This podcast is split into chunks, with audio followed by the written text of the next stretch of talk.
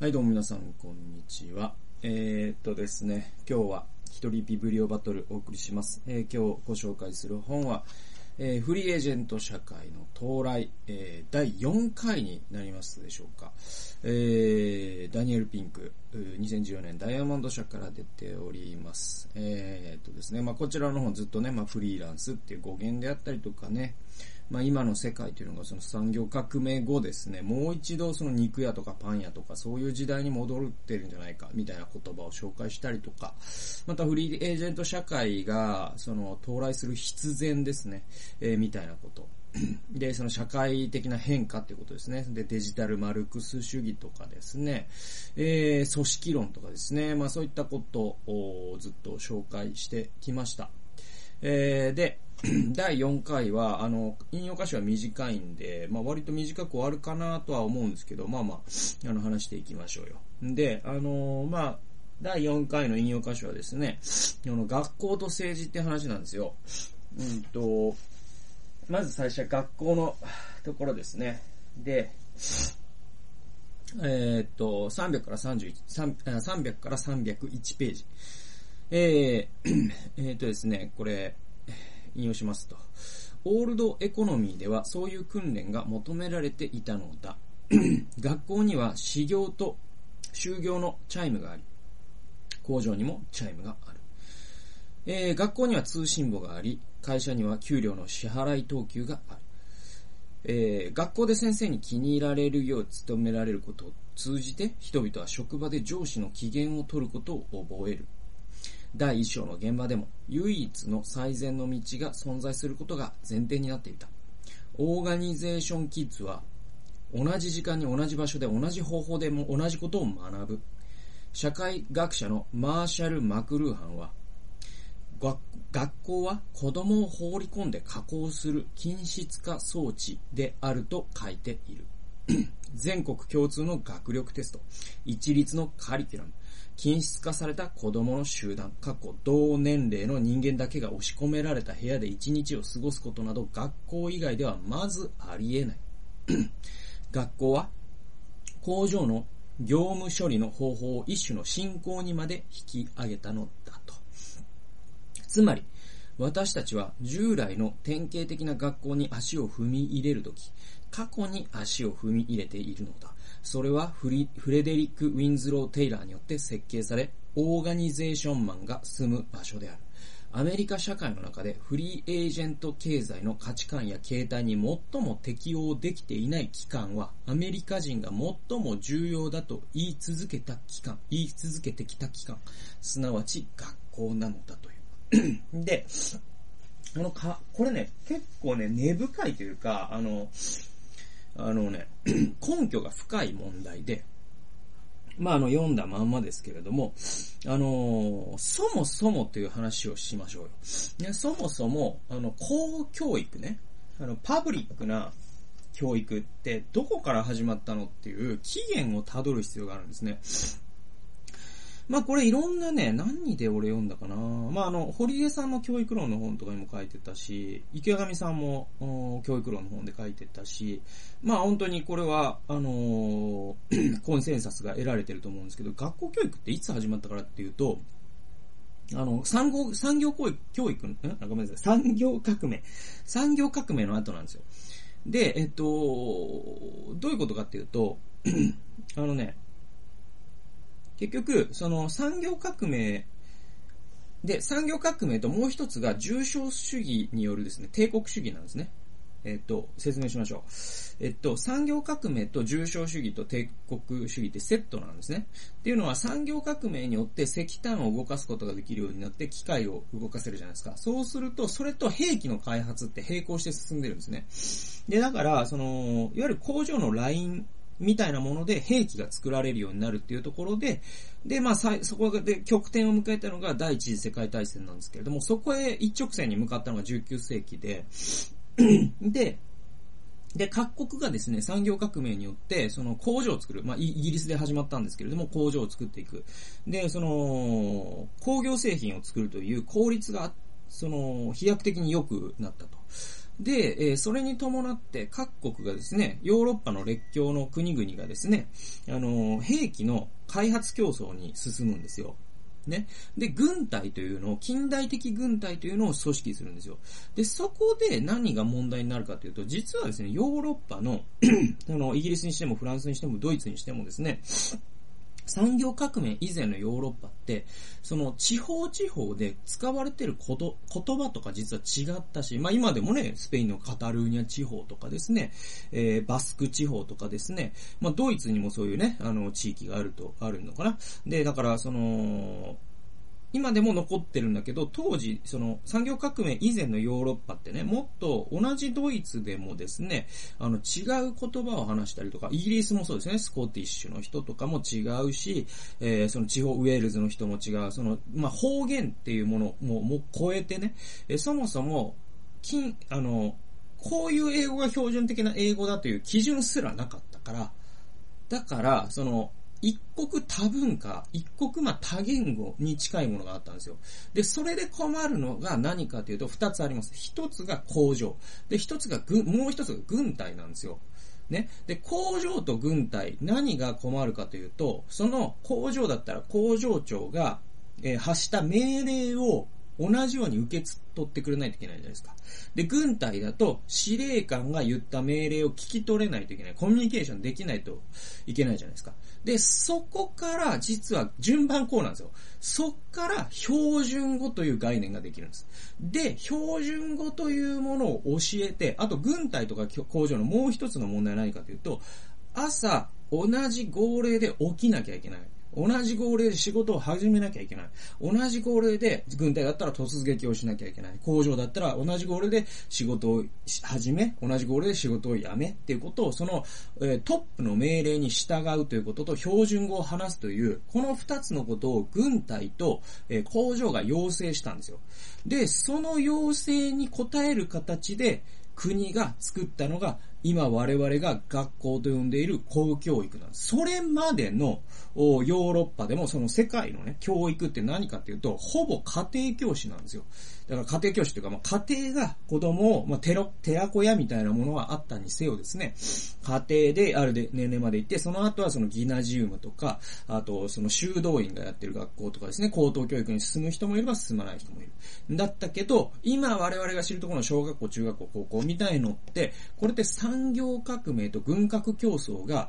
軍隊と工場に均質的な人間が必要だということで、その人間というパーツを作るために国家が作ったんです。これもう本当に陰謀論とかじゃなくて、これ事実です。だからマーシャル・マクルーハンが学校というのは子供を放り込んで加工する均質化装置だっていうのはあながち、うがちすぎじゃなくて、結構もろにそうなんです。で、日本ってこれが相当強く現れてて、例えばね、あの体育座りってあるじゃないですか。あれって軍隊から始まってるんですね。で、あれってね、すごいね、あの科学的にものすごくきつい姿勢だということが分かってて、その肺を圧迫するから呼吸が浅くなるんですよね。だから大きな声出せないんですよ。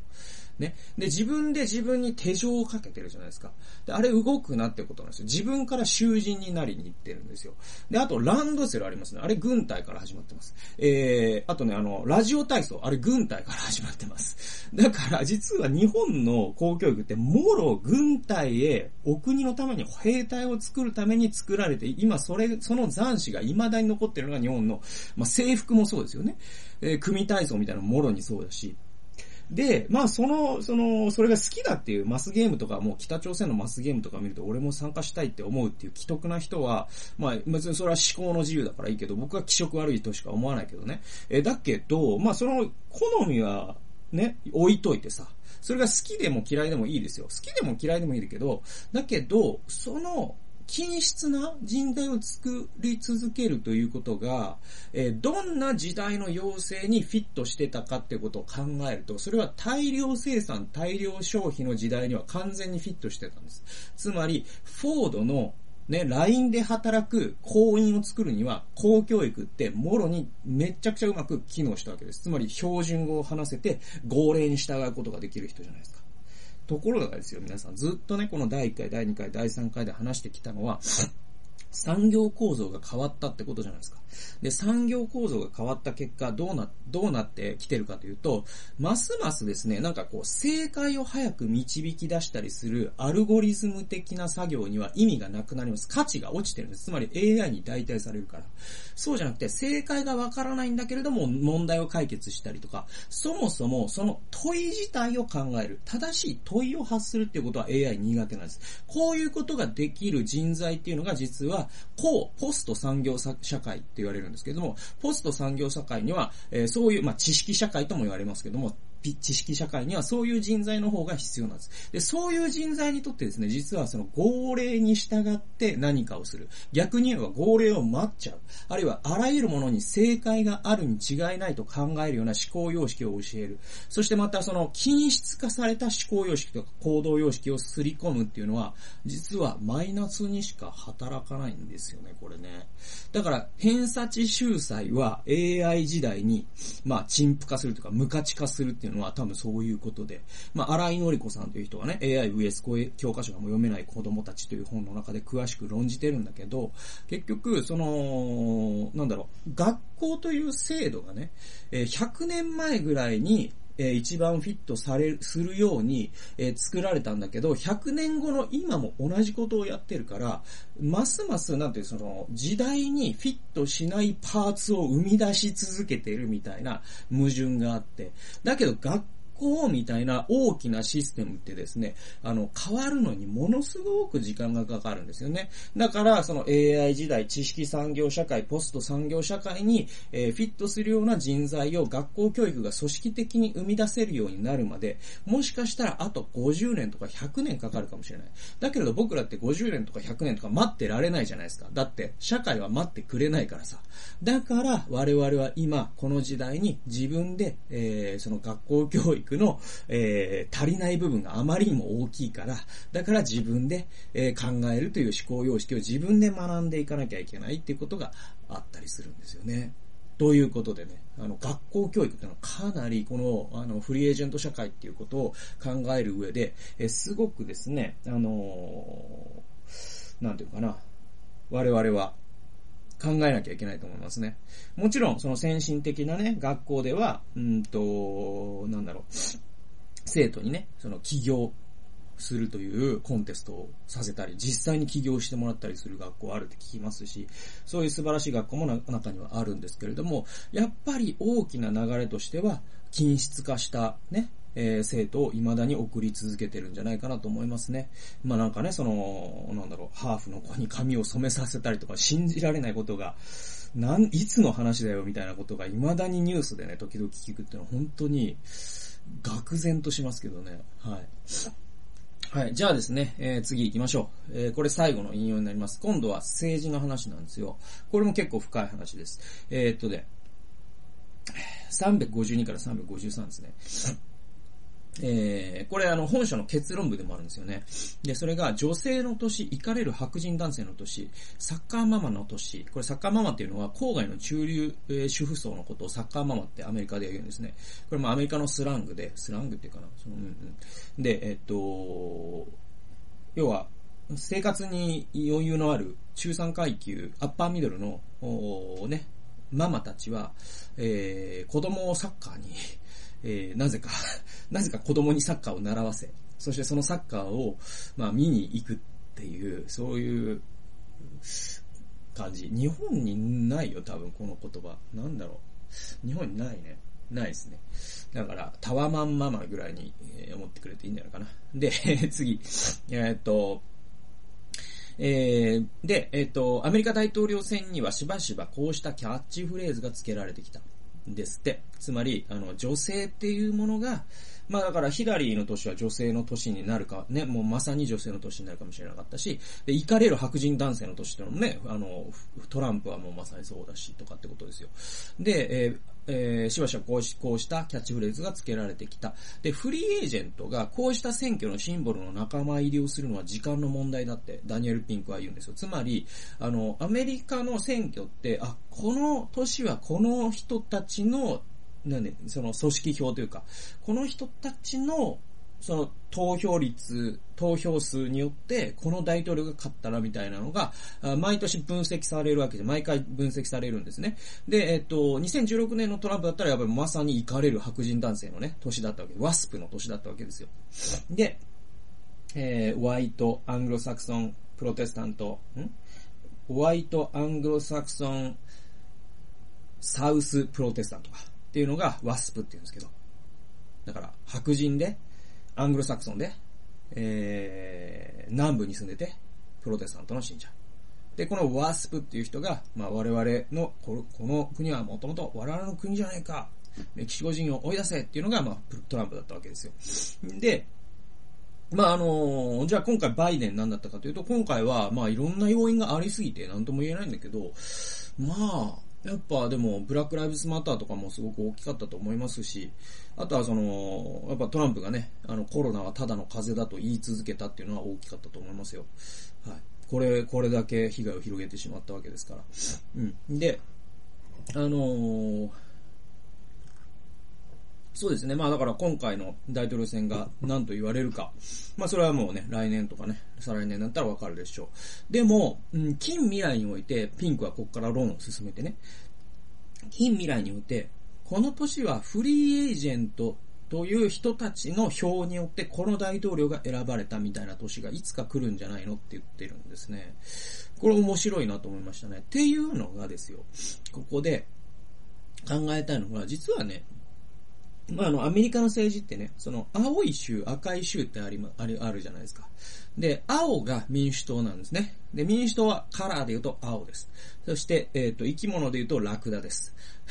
で、えっ、ー、と、共和党、カラーで言うと赤です。生き物は象です。で、まあ僕、象、象好きで象飾ってるんだけど、僕はそれは共和党支持者だからではありません。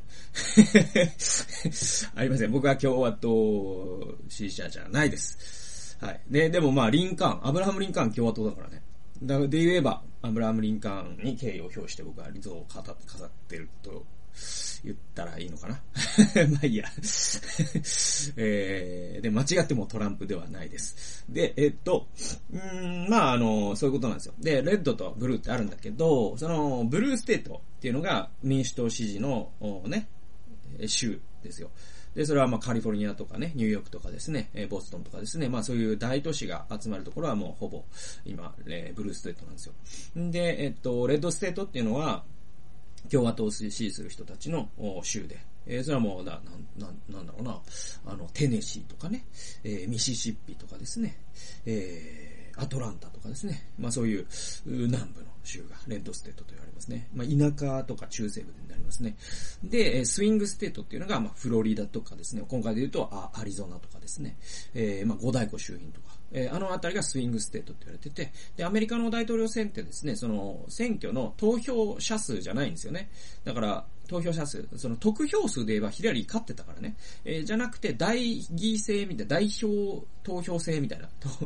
感じだから。だからその州が持ってる代投票者っていうのを総取りなんですよね、その州を取ると。だから、スイングステートさえ勝てばいいんですよ。で、これってね、ちょっとめっちゃ話それますけど、だ今、アメリカの大統領選がものすごくですね、不思議な構図になってるのってまさにそれで、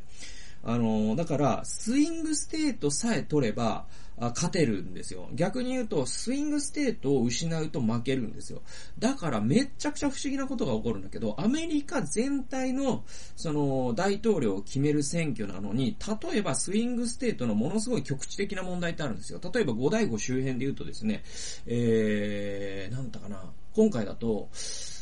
ちょっと、あれだけど、た、多分だから、シェールガス関係とかの、おなんだ、公害の問題とかってあったんですよ。で、えっと、そういうのって、実は、そのアメリカ全体で言うと、ものすごい局地的に起きてる、えー、話なんだけど、その州がたまたまスイングステートであったというだけで、大統領選のメインの焦点になっちゃうんです。これめっちゃ不思議じゃないですか。本、本来だったらもう大統領選のそ、ね、争点って、今回だったら黒人の人権とかね、コロナのね、対応とかね、そういうところに行くはずなのに、そうじゃなくて、ものすごい小さなローカルの州のローカルな問題が、あ大統領選のも、最もホットな争点になっちゃうっていうのは、やっぱその大犠牲っていうなんかその不思議な投票制度をしてるがゆえで、これはまあ良し悪しだと思いますね。で、あのー、だからまあ日本で言うとさ、そのなんか日本は、あの、大統領制じゃないじゃないですか。僕は大統領制に日本がするべきではないというう意見です。というのは、あの、人気投票になっちゃうから、あれですよ、小池百合子みたいのが総理大臣になるんですよ。もう地獄じゃないですか。地獄じゃないですか。あるいはその橋本徹とか、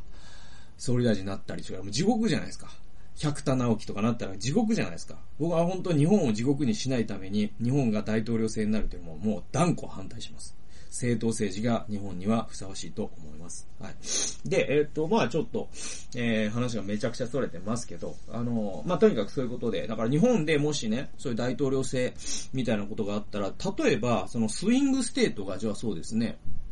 愛知県になったとしましょうよ。なんかなりそうだし。大体東京はこの人を支持して。でね、えー、大体大阪はこの人を支持する。もう決まってる。ってなると、愛知が揺れてるってなるとですね、なぜかその日本全体の代表を決める、えー、ね、あのー、選挙なのに、愛知県の、例えば名古屋の新幹線のホームの数っていうのが、その日本全体のその大統領を決める選挙でめちゃくちゃバチバチに議論されてるみたいな状況になる。それは愛知県知事選だろうと思うんだけど、えー、そうなって出るんですよ、でも、アメリカって。すごい不思議ですよね。で、何の話だっけ？めっちゃ、もうそれすぎて戻ってこれなくなりましたけど、とにかくだから民主党っていうのは青。で、えー、共和党っていうのが赤じゃないですか。で、その青い民主党はですね、あのー、ず、まあ、今でもそうだけど、あのー、民主党の支持母体ってですね、まあ今でも変わってきてますね、でもね、やっぱりね。あの、民主党の支持母体って、伝統的には、あの、労働組合なんですよ。労働組合。はい。えー、で、えっ、ー、と、伝統的には共和党の支持母体って大企業なんです。はい。えー、だから、あの、共和党が勝つと喜ぶのは経営者です。民主党が勝つと喜ぶのは基本的には労働者です。こういう対立構図があったわけですね。はい。こういうか、えー、で、えー、そういう、そういうパワーバランスだったんですよ。で、これってね、最近ね、変わってんですよ。どう変わったかっていうと、実は民主党に、えー、実は労働組合も大きな支持母体なんだけど、今の民主党の大きな支持母体のもう一つ、実は皆さんこれ分かっといた方がいいのは、民主党の、えー、支持母体はね、今ね、あの、ガーファなんですね。はい。ガーファです。ガーファが民主党にもう、あの、莫大な政治献金してます。だから、その、民主党っていうのは実はガーファ利権でもあってっていう話はあります。えこれはまた別の話なんで、今回はそこまで詳しくはしませんけど、これ陰謀論とかじゃなくて、本当に、あの、そうなんで。で、じゃあガーファって割と恐ろしい企業なんで、だから僕は基本的には民主党を応援しますけど、だけど、そこはウォッチしとかないと、なんていうのかな、その、うん、あの、そこそこ怖い企業群だと僕はガーファのこと、いつかガーファのことも話したいんですけど、まあそういうことですよ。で、じゃあ共和党って何かっていうと、その大企業。えー、しかもアメリカの大、伝統的な大企業なんです。例えばジェネラルモータースとかですね、GM。えー、あるいはその US スチールとかですね、エクソンモービルとかですね、えー、なんだろう。えっ、ー、と、AT&T か。とかですね。まあだからアメリカのものすごい大企業っていっぱいあるんですね。ジャイアント企業。だからガーファ以前のテック企業以外の大大企業っていっぱいあるんですね。で、未だに強い力を持ってて、共和党って実はこういう企業群の経営者を代表してるんですよ、実はね。で、えー、だから共和党が勝つと法人税が下げられるじゃないですか。それは企業が儲かるから。で、民主党が勝つと法人税上がるじゃないですか。それは労働者に還元するから。で、こういうパワーバランスだったんですよ。でね、で、ここまではいいと。で、えー、ここからダニエル・ピンクにもう一度戻ってきます。で、しかし、ここに来て、第2章でも述べたように、アメリカ人の生活、そしてアメリカの政治において、労働組合の存在感は弱まっている。これ日本でも弱まってますけど、アメリカでも弱まってるんですよ。労働組合ってどんどんどんどん力を失ってるんですよ。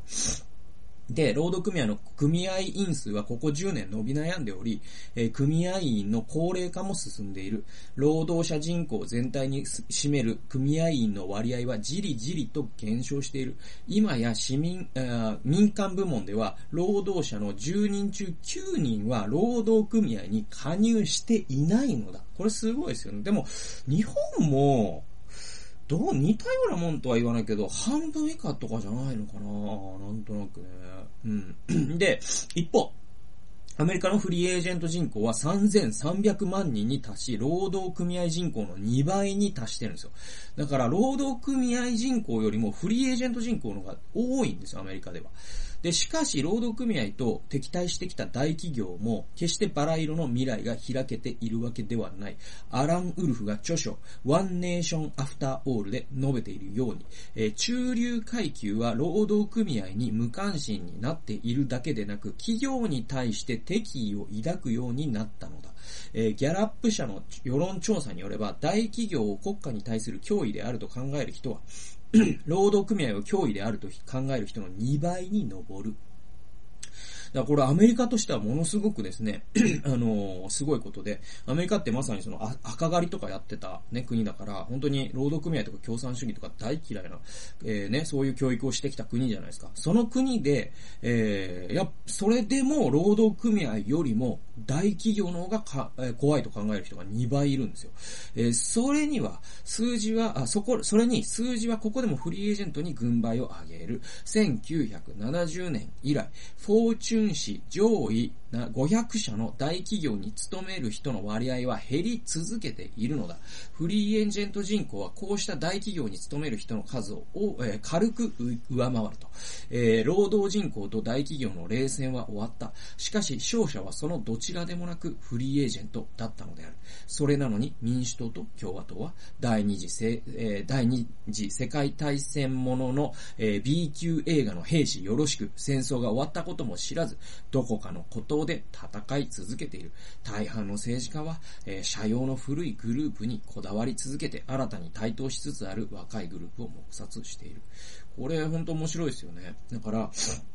あの、共和党と民主党の争いがね、労働組合対大企業の争いみたいな、ね、えー、感じっていうのは、まあ、未だに続いてるんだけれども、まあ、日本でも、まあ、同じようなもんじゃないですか。自民党が大企業側で、えー、ね、あの、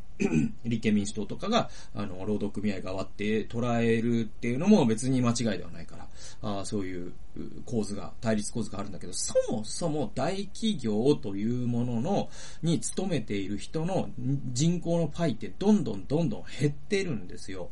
ね。えー、で、労働組合というものもどんどんどんどんちっちゃくなってるんですよ。ということは、もはや実はそこには戦場はなくて、戦場は新たな場所に移っててね、国民のもっと多くの大企業に働いてる人以上に、もっともっと多くの人々がフリーランスとして働いてると。だとしたら、このフリーランスの人たちの利権を代表するような政治家が出てくれば、えー、その人って絶対支持されるし、そういうフリーランスの人が、あ働きやすいような社会制制度を作るっていうことに貢献できるんじゃないのってピンクは言ってます。これ僕日本でもこういう動きって起きてこればいいのになと思いますね。日本もだってずっと不毛なことやってるじゃないですか。本当にアナクロニズムだね。こんな利権ってまだあるの？みたいな 利権が、未だにね、なんかね、あのー、結構麻生さんとかね、まあそういう80代の政治家たちがですね、真面目に労働組合はとかって言ってるけど、いやいやもうそこに誰もいないっすよ、みたいな話ってあってね。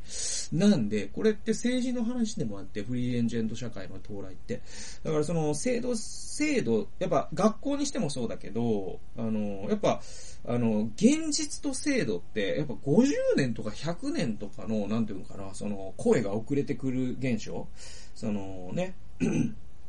一国道現象があってね。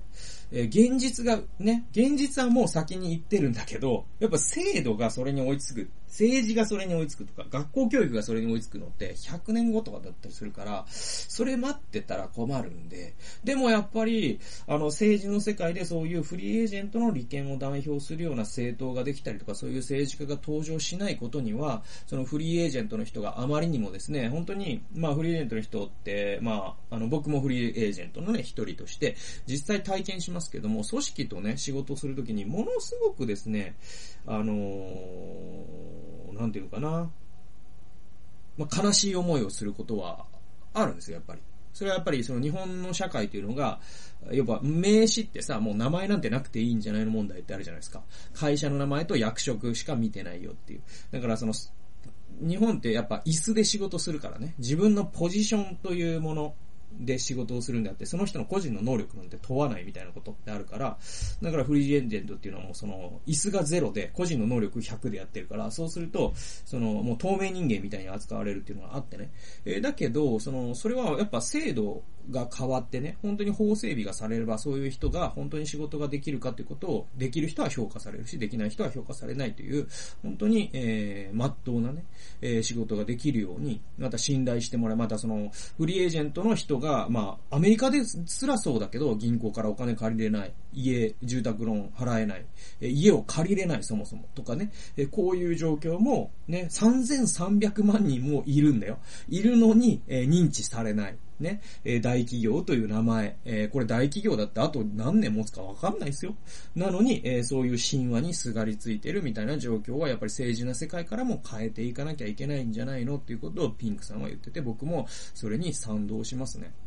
ということで、まあね、あの、最後は学校の話と政治の話ということで、多少お堅い話にはなりましたけれども、結構実はこの話って大事で、あの、人間の意識だけでは社会って変わっていかないところがあるから、やっぱりこう、ハードの部分、仕組みの部分、構造の部分にも手を出していかない、手を加えていかないといけない。で、まあ、あの、政治をね、えー、心を 刺すような人がいらっしゃったら、ぜひですね、フリーエージェントという人たちの働き方、こういうことも考えてくれるような政治家を目指してくれたら嬉しいなと思います。まあ、そんな形で今日はフリーエージェント社会の到来第4回をお送りしました。これ、これにて、この、まあ、この本は最終回になります。最後までお付き合いいただいてありがとうございました。それではまた次回の動画及び音源でお会いしましょう。さよなら。